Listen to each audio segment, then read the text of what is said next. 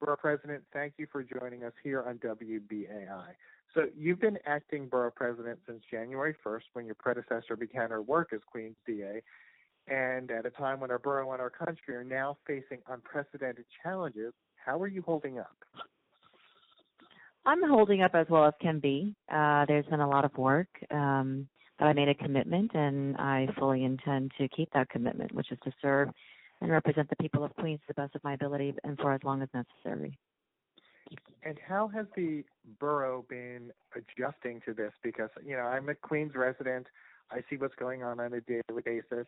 There is a lot of concern and fear, but I also see a lot of people out there exercising and walking around, keeping their distance from each other. What's been some of the things that you've seen and heard? Well, we've been hearing a lot of fear uh, and concern um, and so a lot of the message that we're getting out there is that it's important to stay calm and it's important to, to stay nimble. Uh, flexibility is really the name of the game right now. And if uh, folks haven't already, uh, we are urging everyone, everyone's probably heard the governor's um, uh, order uh, that everyone to stay at home uh, or to to it's it's safest at home um, also known as the San Francisco model, uh, if you are not an essential worker.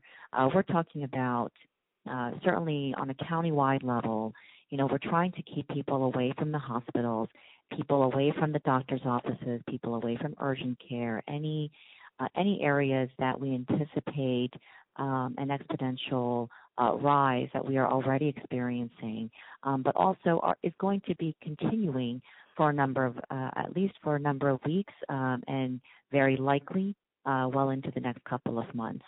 Um, and so my office has been working uh, around the clock uh, to activate some mobile health units. We're trying to get that up and running.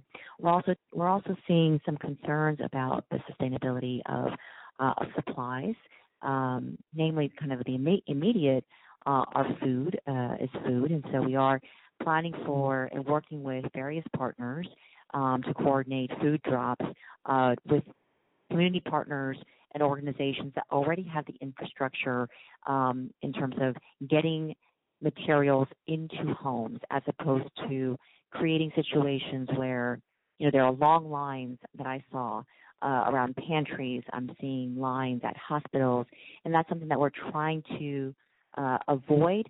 Um, I think it's a little bit too late to prevent, but certainly to avoid um, and also to help mitigate. And a lot of that means you have to think more creatively about getting supplies, getting services uh, to people in different ways. And how has this impacted your office and how your office operates? My office is continuing to operate. Uh, we are open. The vast majority um, the vast majority of my staff uh, are working remotely. Uh, I activated that a week ago, so last weekend. Uh, activated the telework policy. Uh, this past week, um, beginning March 17th, we required all so-called non-essential, and by essential I mean non-essential I mean folks who you know, we have a couple of folks who need to be in the office, right? I don't want it to be completely abandoned. We are, after all, located at Queensborough Hall. Um, and so we have a sort of a skeletal physical crew um, there at uh, at my office. Um, but the vast majority of operations and services are continuing um, continuing re- remotely. And you were you were out there very early, urging the mayor to or urging parents to keep their kids home from school before the mayor went ahead and shut down the schools. How have you how would you describe the way that the mayoral administration has handled this crisis? I will say, Jeff, that I think the mayor and the governor and their teams uh, have an unenviable job. Um, and I think certainly also uh, first responders, frontline workers, essential workers, all have very unenviable jobs, especially in a moment like this, um, where there's where there's a lot of concern about your own health, um, but also trying to stay ahead of the curve. You know, we here in New York, we, the advantage that we have, in a sense, is that we can see the trajectory. Uh, we've known the trajectory for at least a couple of weeks now. Um, whether it be from all around the globe. You know, parts of Asia are about two, three, four months ahead of us. Uh, parts of Europe are about two, maybe one or two months ahead of us. Um, other parts of the country, uh, across the country on the West Coast, they're, they're probably a couple of weeks ahead of us. At this rate, we've kind of caught up um, because the, the, the the rise in the uh, uh, in the pace or the rate um, of the development of this of this virus um, and the and the pandemic, and so we can see what what what works and what doesn't work. And we have that advantage in the sense for ourselves in protecting ourselves. And really time is time is just a luxury that we cannot afford. We're working against time. Um, and so and we are racing. We've been racing against time. An option that is available to us today may not be available to us tomorrow, right? And so part of the call that we've seen in the in the past week, uh, some of the concerns about uh, supply, um, PPEs or personal protective equipment, things like masks and gloves and protective gowns. Um, and so there's been a, a wide call and an urge uh, in the past couple of days, and I believe it's been activated before uh, the President of the United States to activate the uh, the Defense the Defense Production Act um, because there's a global supply run uh, that that is uh, that that that is vulnerable, uh, that has been strained significantly, um, and some of those sources are not uh, as as reliable or as fully supplied in terms of what we are projecting over the next uh, weeks and months. Um, and so uh, I know that on a citywide and a statewide level, there have been discussions about activating um, activating more of the production very locally uh, because it is a race against time. And if we want to be prepared for what we will need two weeks from now, two months from now, we need to start and act now.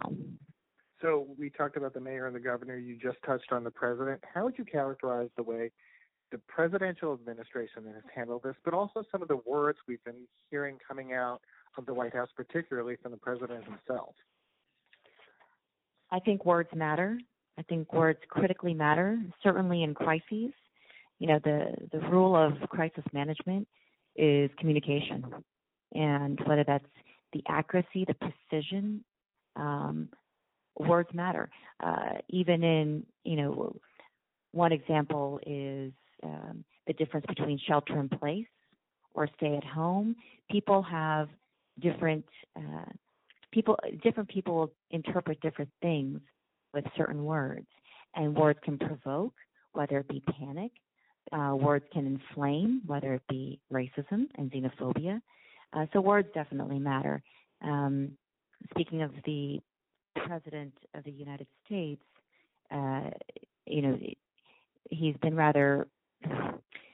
Um, he's used the term. Uh, there's a misnomer. Uh, uh, the chi- a Chinese virus, and I think that's a deeply consequential misnomer, right? It's it's really COVID-19 um, is the actual disease um, that results in a coronavirus, uh, and the current coronavirus that we are uh, seeing uh, spreading uh, in the various strains of that virus spreading around the um, around the globe.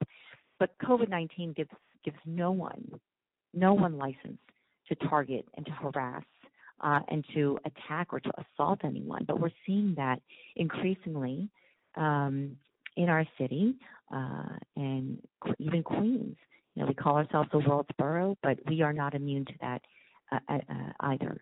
And words like, and misnomers, I should say, misnomers like Chinese virus provoke exactly that, right? That it, it, it emboldens discrimination, it, uh, harassment, um, targeting of many Americans, um, it, calling it choosing to, and whether it's deliberate, which I believe it is on the part of the President of the United States, uh, to call it a Chinese virus instead of a more accurate term. And when we're talking about the the necessity for precise and accurate um, words and communications in times of crises, uh, the term Chinese virus inflames latent racism, um, empowers xenophobia, xenophobia.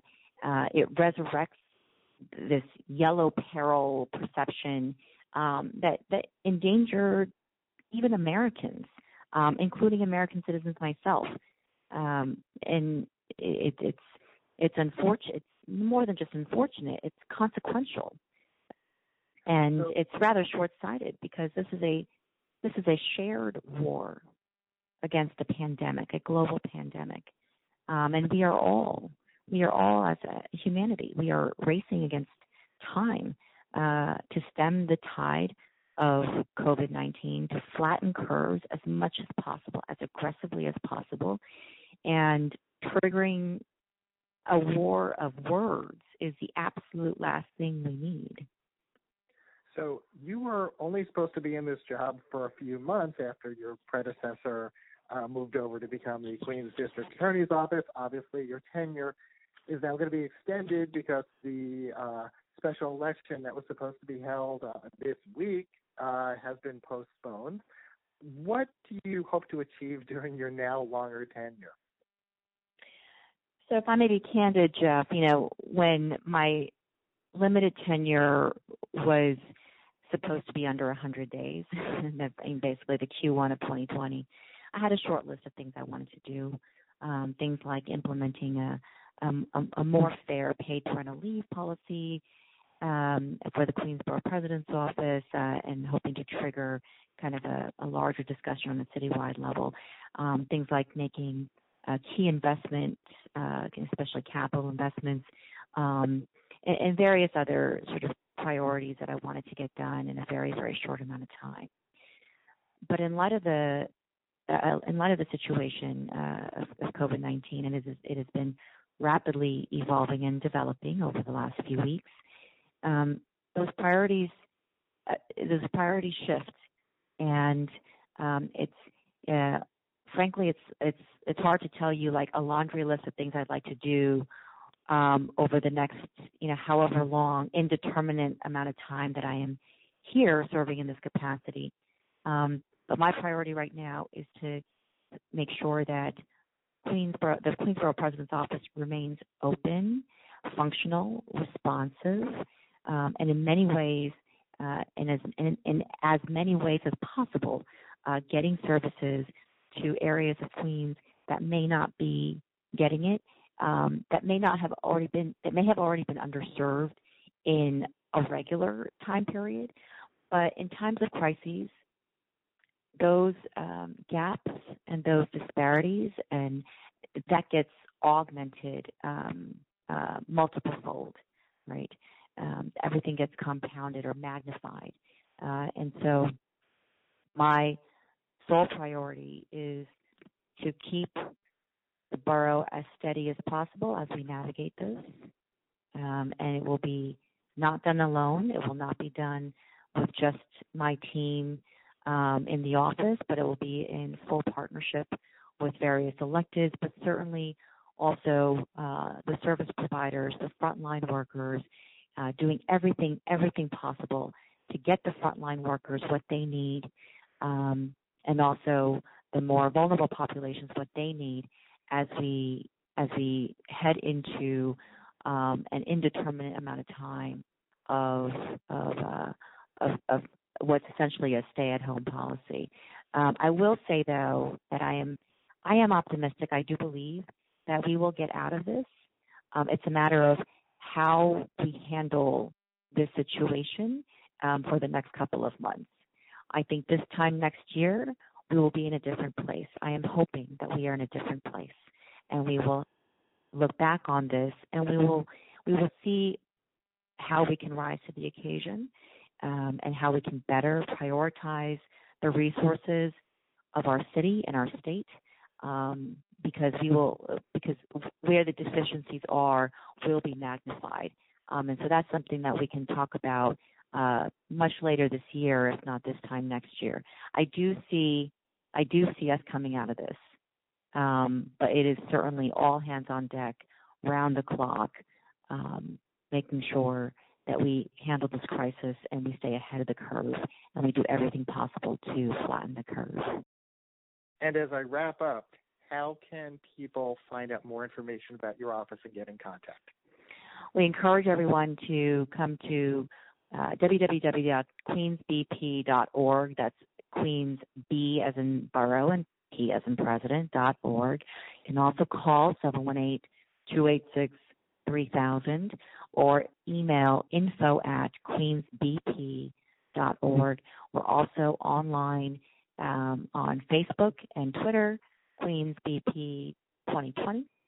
Um, and I hope everyone does everything possible. And truly, uh, if you haven't already, we are urging everyone to stay at home.